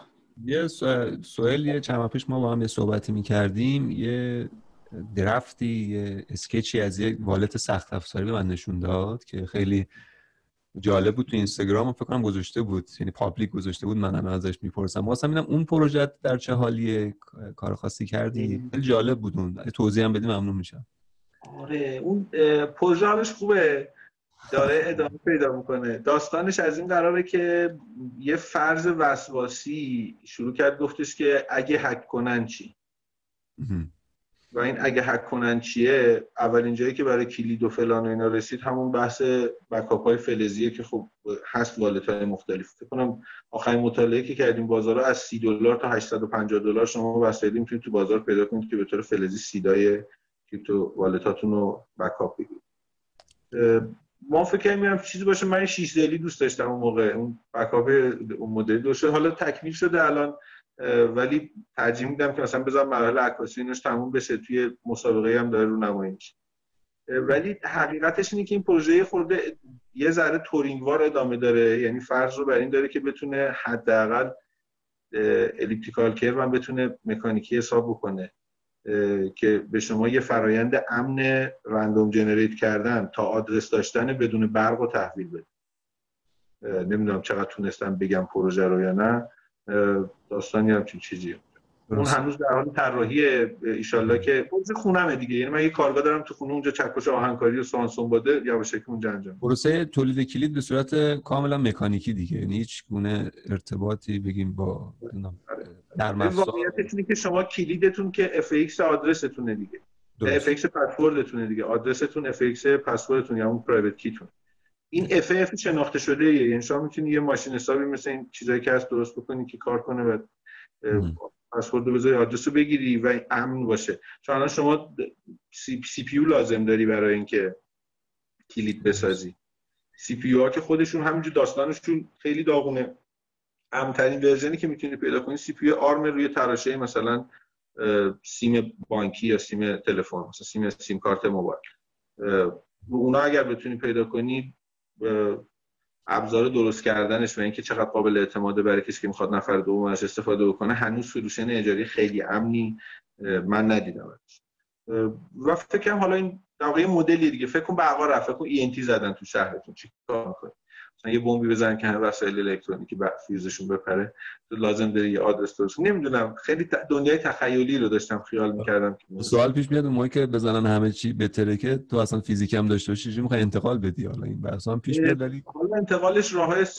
چیزی نداره، راههای سختی نداره، یعنی ابزاری هستش که تو باز دنیا ترکیده باشه بتونی انتقالش هم بدی. برای خودم بونگه، ولی خب فکر کنم ایکزبو یه بار یه ابزاری رو معرفی کرده بود که شما بتونید نتورک چند تا ماینر رو با هم دیگه با ارتباط رادیویی اگه زنده نگهداری واقعا پهنای باند زیادی لازم نداری برای اینکه بیشتر هدر و بیشتر داره رد و بدل میشه. خیلی گجت هم گرفته بود چند وقت پیش، داشت گجتشون گفت شش کیلومتری تند میزنه. آره آره بسیار. بس این محصولی که ان شاء الله الان توی حالا گفتید مسابقه هم داره شرکت میکنی، تو آینده جان اون بکاپ محصولیه که الان داره شرکت میکنه، تو آینده نزدیک میشه بس توقع داشت که توی مارکت بالاخره حالا ایران یا دنیا، حالا اونش دیگه خودت بهتر میدونی، ببینیمش همچین محصولی ان شاء الله. آره امیدوارم که این اتفاق بیفته و به زودی بتونیم توی مارکت لانچش بکنیم. هرچند میگم چون قسمت اولش خیلی از دید ما اون قسمت جذاب مسئله نبود، ولی خب خوشگل بهش پرداختیم، دیدیم محصول خوبی هم شد، گذاشتیم برای آره چه جالب داری سازی بشه. ولی خب دومیه حالا حالا کار داره میسم، یعنی مثلا یه سالی فکر کنم حداقل باید مشغول. بسیار عالی، ان شاء الله که اونم زودتر آماده بشه. زهرا جان شما سوالی اگه داری بپرسید. من اول بپرسم که این سید اصلا چیه و اینکه آیا شما دارین سید تولید میکنین؟ یعنی همین الان بیپ سی و نه وجود نداره براش، برای چی باید دوباره یه چیزی درست بکنیم که سید جنریت بکنه؟ مگه الان براش ابزار نداریم؟ ببین داستان از این قراره که شما آخه تو استادی داری از من میپرسی، یعنی یه چیزی که میدونی داری میپرسی که من بگم بقیه آدم بودن، یکی داری از من درس میپرسی، من هر دوشو میپرسم و میگم خدمتت. دست شما در نکنه. نه واقعا از زبون شما شنیدن همیشه به آدم چیزای بیشتری اضافه میکنه. پسورد بیت کوین یا هم پرایوت کیش یه دنباله دویست و پنجاه و شش تایی از صفر و یک که شما اگر اونو داشته باشی میتونی جایی که ابزار محاسبه بهت بدن یه سری توابع ریاضی شناخته شده رو به کار بگیری، باهاش آدرس بیت کوین رو بسازی و با اون آدرس پول دریافت بکنی تو شبکه. اگر میخوای پول از اون شبکه جابجا بکنی، تراکنشی مینویسی که باید زیر اون تراکنش امضایی بزنی که اون امضا هم دوباره اف ایکس همین پسورد است. یعنی شما دو جا در واقع لازم داری یه تابع ریاضی رو این پسورد اعمال بکنی موقعی که میخوای وجود خودت رو در شبکه اعلام بکنی، زمانی که آدرس میخوای بدی به زمانی که میخوای امضای تراکنش انجام بدی. این دویست و پنجاه و شش بیت رو اگر شما رندوم بسازی، شانس اینکه کسی بتونه اون رندوم رو حدس بزنه نزدیک صفره. ولی اگر رندوم نسازی شانست خیلی بده و اتفاقای بدی برات میفته. مثل کیف پولای نرم افزاری بودن که کاربر رو مطمئن میکردن که با یه الگوریتم رندوم برات کیف در واقع سید ساخته میشه، به اون دویست و پنجاه و شش بیت سید هم میگن. حالا گفتن سید برات ساخته میشه با الگوریتم رندوم، ولی این الگوریتم واقعا رندوم نبوده، مثلا یا اشتباه میکردن یا عمدن اشتباه گفته بودن و بعد از اینکه آدما اعتماد کردن سیدا رو ساختن و پولشون رو گذاشتن اون تو، یه کسی تونسته و اون الگوریتم رو پیدا بکنه، بره سیدا رو یکی یکی بسازه، حدس بزنه، بسازه و آدرس‌ها رو بسازه و امضا و پولا رو بکشه بیرون و بقیه داستان. به این دلیل اهمیتی که داره اینه که شما بتونی این در واقع دویست و پنجاه و شش بیت تو اول به صورت رندوم بسازی. من به کسایی که پولای خیلی بزرگ میخوام بگیرن توصیه میکنم همیشه دویست و پنجاه و شش بار سکه بنداز پشت سر هم دیگه رو کار. این دیگه از رندوم رندوم دیگه هیچ کاریش نمیشه کرد، هیچ کی نمیتونه حدسش بزنه. یک. حالا دو اینکه این بیپ چیه داستانش، اینکه شما دویست و پنجاه و شش تا صفر و یک رو کاغذ بنویسید قاطی میشه، گم میشه، اشتباه میشه، فرمت خوبی نیست. میگن که آقا بیا هر مثلا ده تاشو ده تا صفر و یک و پشت سر هم دیگه فرض کنیم یه عدد ده رقمی در مبنای دوه. خب عدد ده, ده رقمی در مبنای دو مثلا هزار و بیست و چهار. بعد به جای هزار و بیست و چهار تا به جای این هزار و بیست و چهار حالت مختلف که ده رقم اول سیده تو رو تشکیل میده، میرن یه لیست استاندارد کلمات شناخته شده انگلیسی یا به هر زبانی حالا انگلیسیش معروف شده فعلا درست میکنن، مثلا اولش اپل، آمبرلا، بوک، هپم، هر کلمه درست میکنن و وقتی شما ده کاراکتر ده تا بیت اولت یه دونه عددو نشون میده، میگن کلمه اول پسورد تو مثلا اون کلمه از اون لیسته. اینجوری با یاد گرفتن مثلا چهارده تا کلمه یا بیست و چهار تا کلمه شما میتونی کل اون پسورد رو به فرمت نزدیکتری به ذهن خود حتی حفظ بکنی، دیگه لازم نباشه اون تعداد صفر و یک رو نگه داری.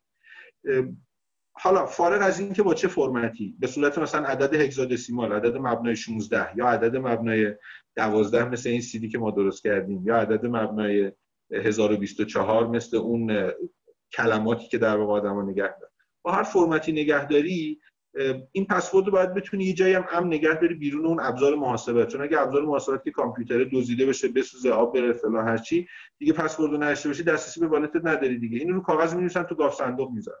میگن اگه این کاغذات تو گاف صندوق آب بخوره، آتیش بگیره، اسید بریزه یا هر چیزی فرسوده بشه، بهتره که رو استیل بنویسید یا رو کالاهایی که در واقع محکم‌تر باشه.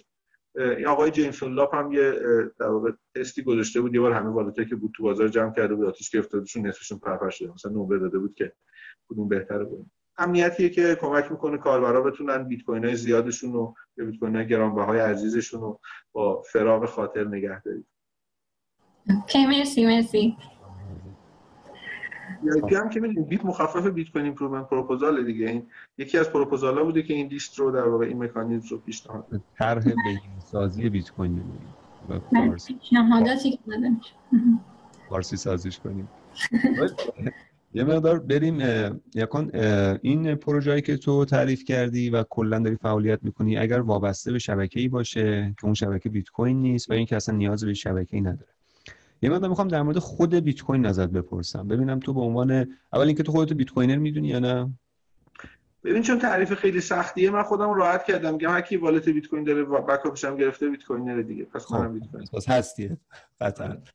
بعد ارزم به حضورت حالا به عنوان شخصی که خیلی وقت بیت کوینره و خیلی وقت والت داره و خیلی وقت فعالیت میکنه، آینده خود پروژه بیت کوین رو چجوری می‌بینی؟ حال حاضرش رو چجوری می‌بینی و آیندهش رو به نظرت مثبت هستش، رو به بالا هست، چه از لحاظ قیمت و چه از لحاظ اون ماهیت اون پروژه که با یه ایده‌هایی اومده بود و این اون ایده‌ها رو اصلا همچنان داره پیروی می‌کنی یا نه؟ یه فیدبک اینجوری ازت.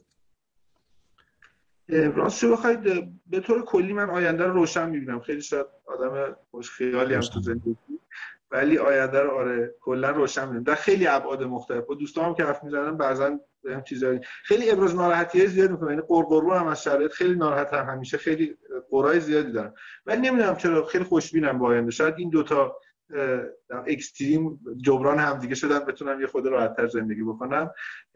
ولی علل خصوص در مورد بیت کوین راستش بخوایم میشم آینده بیت کوین رو روشن می‌بینم و فکر میکنم که تونسته و میتونه با نمیدونم چی، با شاید همه اون حرفایی که ماها با همه رفیقامون با هم میزنیم، تونسته که نظر آدم‌ها و ارزش‌های بیشتری رو به خودش جلب بکنه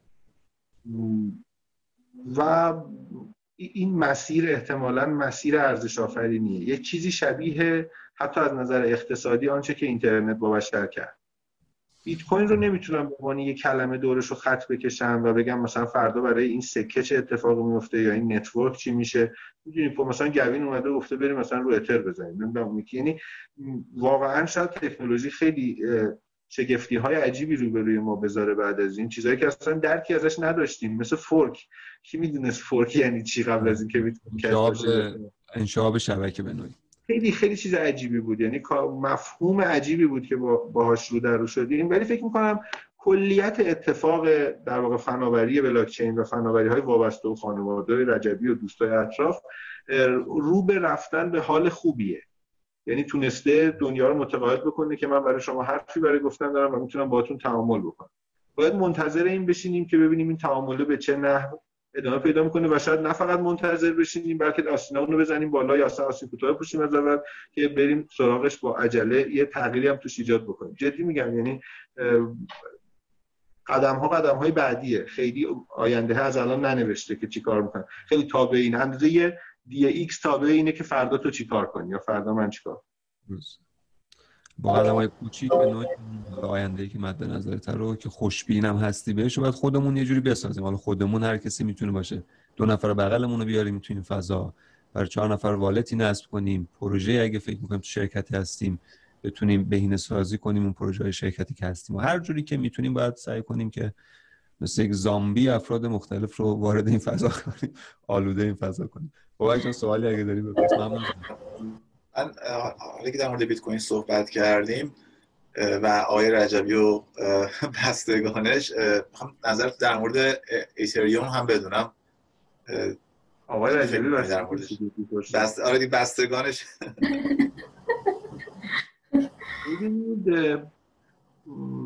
من اتریوم رو از خیلی قبل میشناسم، یعنی از روزای اولش میشناسمش و خیلی خوشحال بودم از اینکه همچین چیزی به وجود اومد.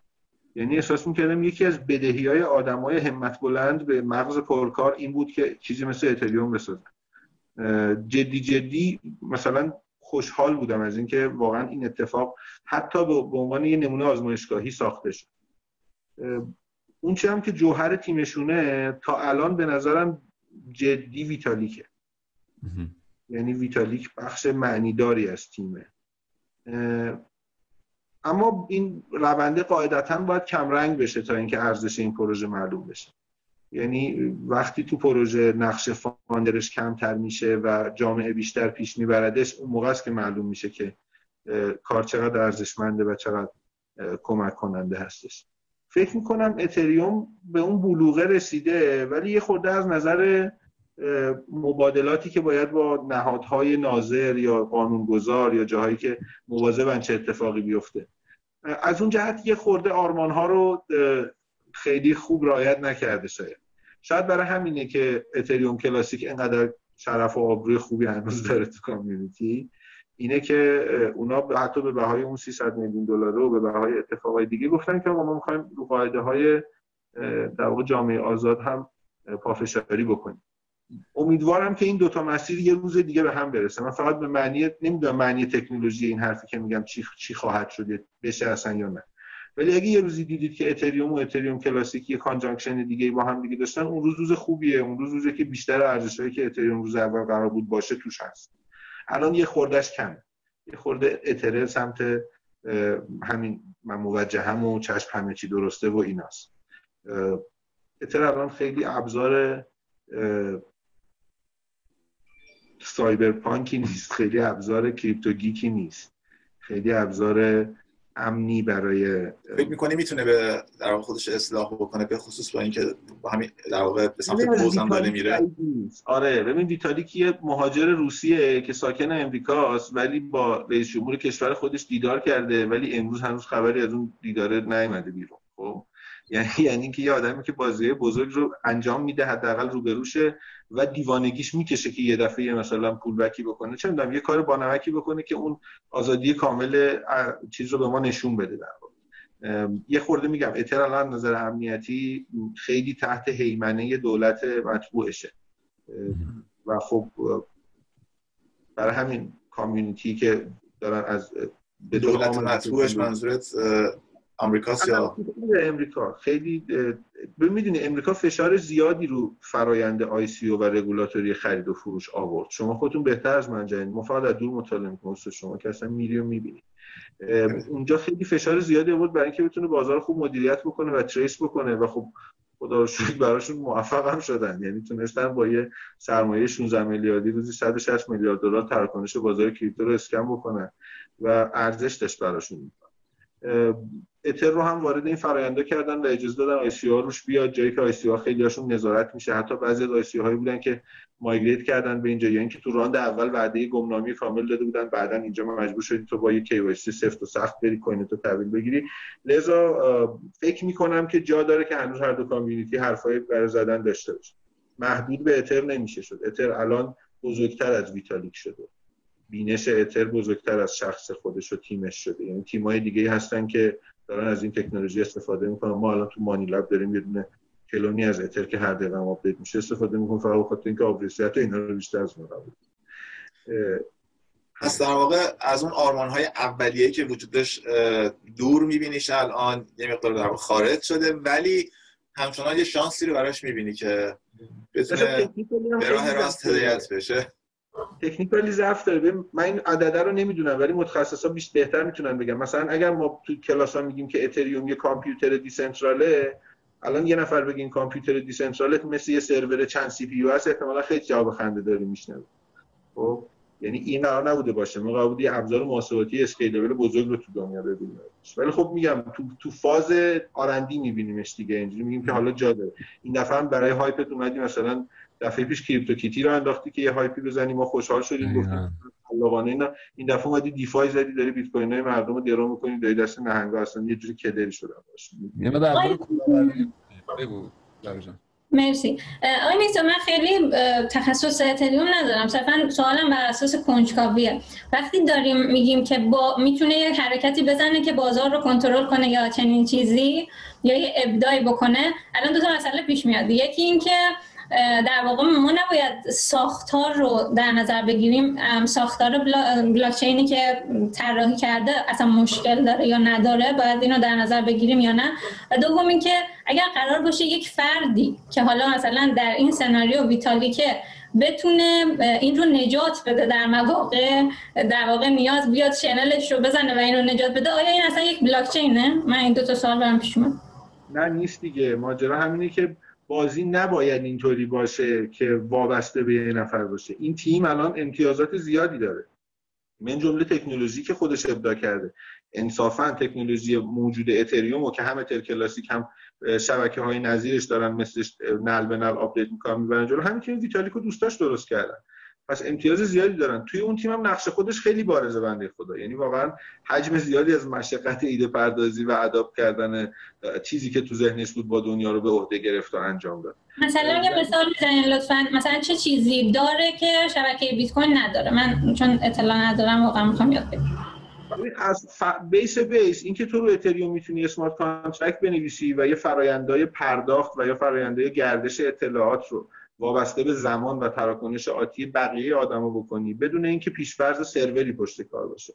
خب این چیز خیلی ارزشمندیه.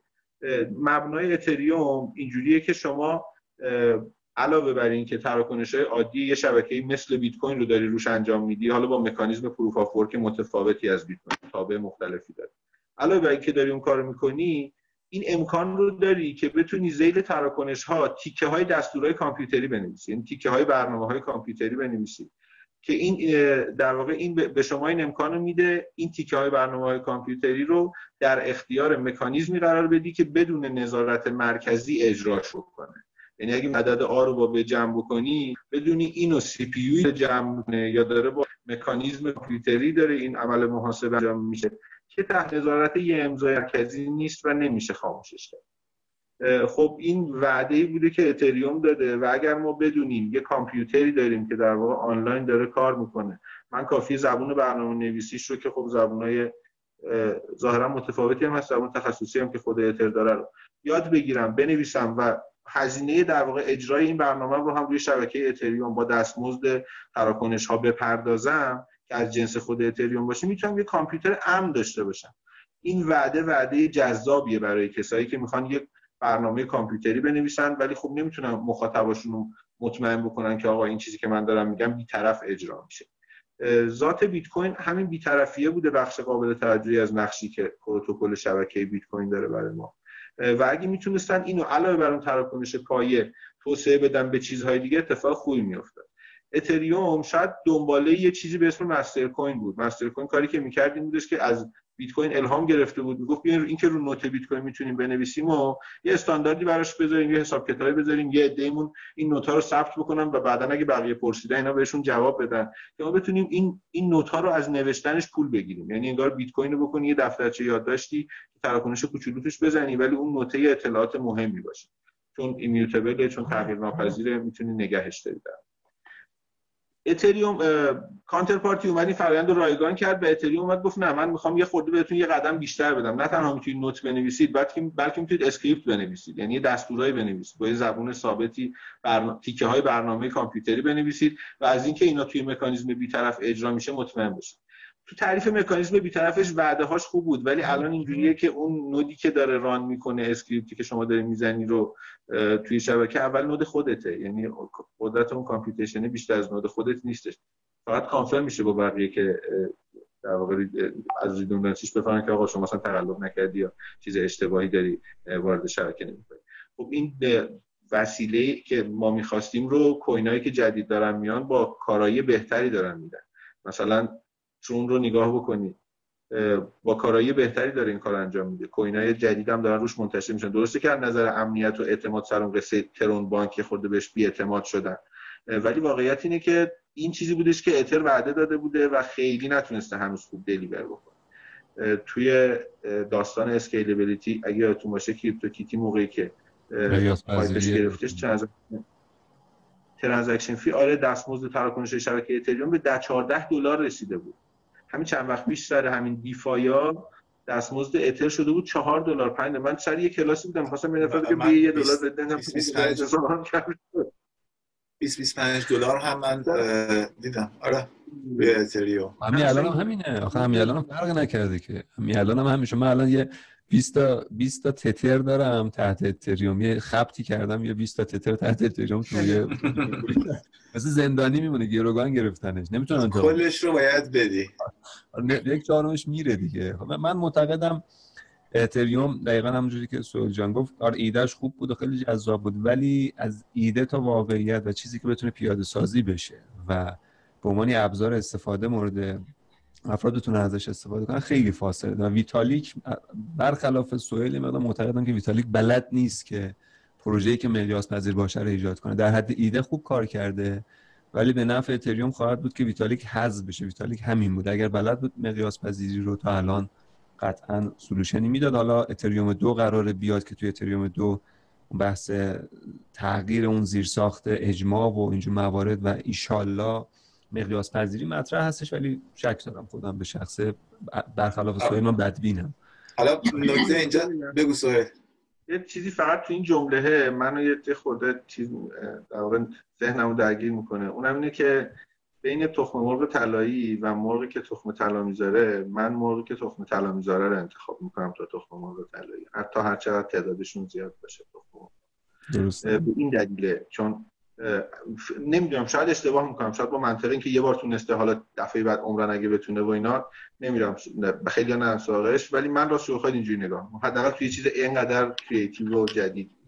من حالا نظرم یه مقدار شبیه به تو هستش، یعنی هم شبیه به تو هم شبیه به میسان، ولی من هم میگم به نفعشه که حذف بشه، نه به خاطر اینکه کار بیشتری نمیتواند بکنه، به خاطر اینکه نبودنش میتونه اون تاثیرگذاری یا اون لیبل سنترالایز بودن و اینها رو حذف کنه از شبکه، ممکنه این اتفاق بیفته. حالا یعنی از این جهت میتونه، ولی تو آدمی که ویتالیک هستش و در واقع این تاثیرگذاری رو مستقیم داره روی شبکه، این لیبل در واقع دیسنترال به راحتی نمیتونی به اتریوم بچسبونی.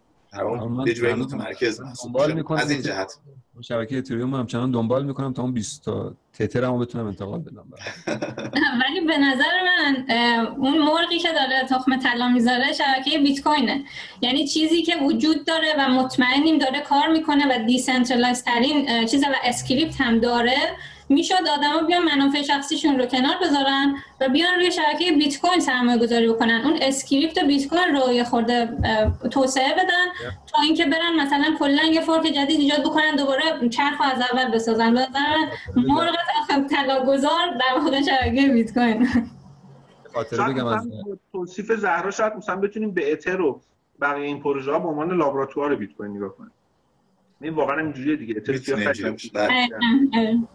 من بگم ویتالیک در ابتدای کار میخواست اتریوم رو روی بیت کوین بیاره بالا و نذاشتن این کارو بکنه. این نکته‌ای هستش که زهرا جان اگر اون اتفاق افتاده بود الان بیت کوین شاید بالای صد هزار دلار بالاتر از ببینید نذاشتن علت فنی داشته دیگه. اون کسایی که توی دیولپر بیت کوینن هیچ چیز رو همینجوری با بایاس رد یا قبول نمی‌کنن، بررسی فنی میشه، احتمالاً برای شبکه خوب نبوده که پذیرفته نشد. ترانزکشن‌های شبکه‌ای معلومم کلی خواهش می‌کنن نان اسپن ترانزکشن نذارید، رم بالا میره بیچاره میشه. دقیقاً. خب میگم من خواستم یه نکته‌ای که زهرا گفت گیر اینه، این ویتالیک هم بنده خدا واقعیت یه خود مهربون‌تر اگه باشیم کنار هم دیگه، جدی اینه که خود اتر رو هم قسمت زیادی از ارزش رو بیت کوینرای بهش دادن که بیت کوینشون گرون شده بود و رفتن این پروژه در واقع تست آه. کردن، شانسشون رو امتحان کردن و الان هم خیلی از پروژه‌های دیگه همینجوریه. شما ببینید جدی جدی خیلی از اینا کوینرن، بیت کوینرن، در خود دلرای کوینر دیگه خیلیاشون بیت کوینرن و با این امید که بتونن اگه دستاورد ارزشمندی بود توی بیپ دیگه رانش بکنن میرن جلو خیلی وقت. چرا که من خیلی استقبال میکنم، به نظرم چرا راه یکی نباشه؟ اگه مطمئن باشیم از توان سرویس ها چرا یکی نباشه؟ من از شوخی اون دوست نداشتم بیت کوین اسمارت کانترکت های اتر رو داشت، چون اسمارت کانترکت اتر خوب نیست، ولی از چیزایی که بیت کوین الان داره راضیم، چون مال خودش خوبه کافیه. ترجیح میدم اگه اسمارت کانترکت ها بهترش اومد اون وقت بیارمش رو. قراردادهای هوشمند اسمارت کانترکت. بله بله. ممنون. بفهمید بچه‌ها شما سوال دارید؟ من سوال آخر بپرسم دیگه، قول میدم دیگه سوالم پرسم. آقای نیکساد، ما هر کسی رو تو کامیونیتی و اجتماع بیت کوین می‌بینیم میگن که ما از طریق آقای سهیل نیکساد وارد شبکه شدیم. این قضیه چیه، چطوریه و شما اصلا از چه سالی وارد شدین؟ چه شکلی متوجه شدین؟ لطف دارید شما، اونا هم لطف دارن. حالا امیدوارم که خوب بوده باشه براشون اصلا این اتفاق. من یه سفر رفته بودم گرجستان، داستان اینه، یه سفر رفته بودم گرجستان، اونجا برنچ یه شرکت ایرانی که نرم افزارهای بانکی و غیر و ذالک داشت، می‌خواستن مارکتینگ کنن، مشتری هم پیدا کردیم و اینا. بعد دیگه گرجستان با ایران حالش خوب نبود و ما ریختن بیرون. ولی تو اون یه سال خورده‌ای که اونجا بودم، تو ماهای آخرش یه اینترنت خریدم برای خونمون. اینترنت خونمون دلتون بسوزه، بدون فیلتر و این حرفا، سرراست، ددیکیتد صد مگ بود. ما هم به پول ایران موقع سه هزار تومان پولشون میدادن و خیلی خوب بود. بعد فونکال رو کشیدم به ویدیو کال، این دوتا رو زدم به همه رفیقایی که تا حالا داشتم، یعنی شروع کم هر کی میشناختم زنگ زدم بهش که سلام چطوری با ویدیو الان پیمپاس. یکی از رفیقام حال احوالی که کردیم با هم دیگه در واقع برام شروع کرد از بیت کوین تعریف کرد. ایشون معلم من بود و به من یاد داد در واقع این موضوع رو. فرزاد هاشمی عزیز که خیلیاتون میشناسیدش. این دیالوگ ادامه داشته و خب در طول این سالها باعث شده که منم به نوبه خودم و با کمک ایشون و با تشویق بقیه دوستان شروع بکنم این چیزایی رو که به ذهنم میرسه بقیه بگم. راستش رو بخواید فیلم‌های قدیمی که میبینم روم نمیشه بگم به کسی چیزی رو یاد دادم، چون هر چی زمان میگذره آدم میفهمه ایرادا وجود داشته، باید خودت رو اصلاح کنی، نکاتی رو شاید میسان دوستانش و حتی همین الانم هیچ کسی بری نیست از اینکه بدون عیب باشه بود. ولی اتفاق اصلی بودش که وقتی برگشتم ایران توی کافه آیتی یه دوره هایی رو به اسم شنبه ها با غیر متمرکز ها شروع کردیم و یه میتاپی هم توی سایت میتاپ دات کام در واقع این بین هر برنامه رو اونجا میتاپش رو گزارش میکردیم. یه سری دوستای خیلی خوبی پیدا کردن، من جمله فاندرای سایت اکسیر آی بهادین و آی بکوردی، من جمله آی محمدی از فاندرای کوین اکس که میشناستشون و بقیه دوستانی که شما عزیزان، بابک عزیز تو کوین ایران. این اتفاق باعث شدش که خب این شبکه همجور شکل بگیره. وقتی هم خب اونا می‌خواستن دوباره کامیونیتی رو توسعه بدن، مثلا احتمالاً تو ایونتی من بودم یا حرفی می‌زدم، لذا خیلی آدم‌های زیادی رو تو ایونت ها دیدم. اینکه کسی فکر بکنه چیزی از من یاد گرفته خب خوشحالم می‌کنه، ولی منم که خودم از خودم چیز رو یاد نمی‌دم، منم از یکی یاد گرفتم دیگه. یاد دادن همیشه یه فرآیند همجور دست به دست، خیلی افتخاری توش نیست. اگه کسی چیزی رو درست کرد و اضافه کرد به دانش بشر باید ازش تشکر بکنیم، اگر هم یاد داد به ما بازم باید ازش تشکر کنیم. برای من بیشتر از اونی که یاد دادن به دیگران ترجمه این زمانها باشه، یاد گرفتن خودم میده، چون جدی نمیدونم کی چی یاد گرفته ولی خودم میدونم چی یاد گرفتم. و اگه این دوره رو نمیگذروندم اینجوری، شاید هیچ مسابقه دیگه‌ای منو وا نمیداشت برم بخونم موضوع چیه، چون میخوام برای بقیه بگم. خیلی تنبل‌تر از این حرف هستم. این خلاصه این داستانه. امیدوارم که بعد از اینم ادامه داشته باشه و امیدوارم که آدمایی که بعد از این بیت کوین رو میشناسن دیگه اینقدر از من نشناسن، یعنی از شماها بشناسن، چون هم کیفیت آموزشاتون داره خیلی بهتر میشه از اون چیزایی که ما اولش به ذهنمون میرسید، هم محتواهای خیلی بهتری درست میکنید، هم آدمای خیلی گردن کلفتری میان، یعنی کسایی میان که خیلی بهتر از من مثلا اون کانتنت رو توضیح میده. تو همون شنبه ها هم اینجوری بود، من یه چیزی خودم میگفتم، جلسه بعد یا یه تایتل دیگه مثلا گفتم تهرانی فر بیاد بگه، برنامه نویس بود، کامپیوتری بود، خیلی خوب مسلط میومد صحبت میکرد. فکر میکنم دیگه کامیونیتی انقدر بزرگ شده که بعد از این آدما یه نفر رو یادشون نمونه و این باعث خوشحالی باشه. مرسی به خاطر همین کارهایی که برای همون کردید. خواهش می‌کنم، زنده باشید. مرسی سهیل جان. گفتی یه لحظه رفتم تو خاطرات قدیم، منتها تایممون کمه. حالا ان شاءالله یه برنامه دیگه می‌ذاریم یه مقدار مرور خاطرات کنیم با هم دیگه. سهیل آره به نظرم خیلی گپ باحالی میشه اگر در مورد خاطرات قدیمی هم صحبت بکنیم، برای خیلی از دوستایی که ممکنه حالا توی چند سال توی دو سه سال اخیر وارد شده باشن یه مقدار با اون فضاهای اولیه هم آشنا باشن جالبه. سهیل یه پروژه معرفی می‌کنی، یعنی بجز بیت کوین که میدونم بیت کوینر هستی، یک یک پروژه‌ای که باهاش حال می‌کنی و فکر می‌کنی آینده خوبی رو داره، فرقی نمی‌کنه که حالا به جغرافیای خاصی وابستگی داره یا نه، ولی باهاش حال می‌کنی و فکر می‌کنی آینده خوبی رو داره و دنبالش می‌کنی. منظورت اینه که از حوزه کامیونیتی بلاکچینی باشه یا اینکه یک پروژه در جهان؟ منظورت بلاکچین مرتبط با بلاکچین در واقع باشه دیگه. آره الزاما تو ایران نه، هر جا. آره الزاما تو ایران، حالا یعنی میتونه ایرانی باشه میتونه غیر ایرانی باشه فرق نمیکنه. پروژه‌ای که بعد از بیت کوین برات جذابه و دنبالش می‌کنی و فکر می‌کنی آینده داره رو بهمون بده. من فکر می‌کنم اوپن بازار پروژه خوبی باشه. یه توضیح میدی کوتاه که چی هستش؟ اوپن بازار رو همین نویسم که بعداً حتما. آره خیلی من خودم زیاد ازش نمیدونم، بیشتر پدرام یاد ما داد اوپن بازار رو و جا داره که یه, یه باری قشنگ دعوتش بکنیم برامون مبسوط تعریف بکنه. ولی معماری که داره در واقع شاید بشه گفت ارتقا یافته یا دیسنترال شده یه معماری سایت لوکال بیت کوینز، یعنی اینکه شما سایت هایی که بیت کوین رو میگیرن میگن پول خودتون به هم بدین بعد من بیت کوین رو میدم، این سایت ها رو شما همیشه مجبوری انتخابش کنی و مثلا مثل لوکال بیت کوین الان به ایرانی‌ها تو ایران سرویس نمیده.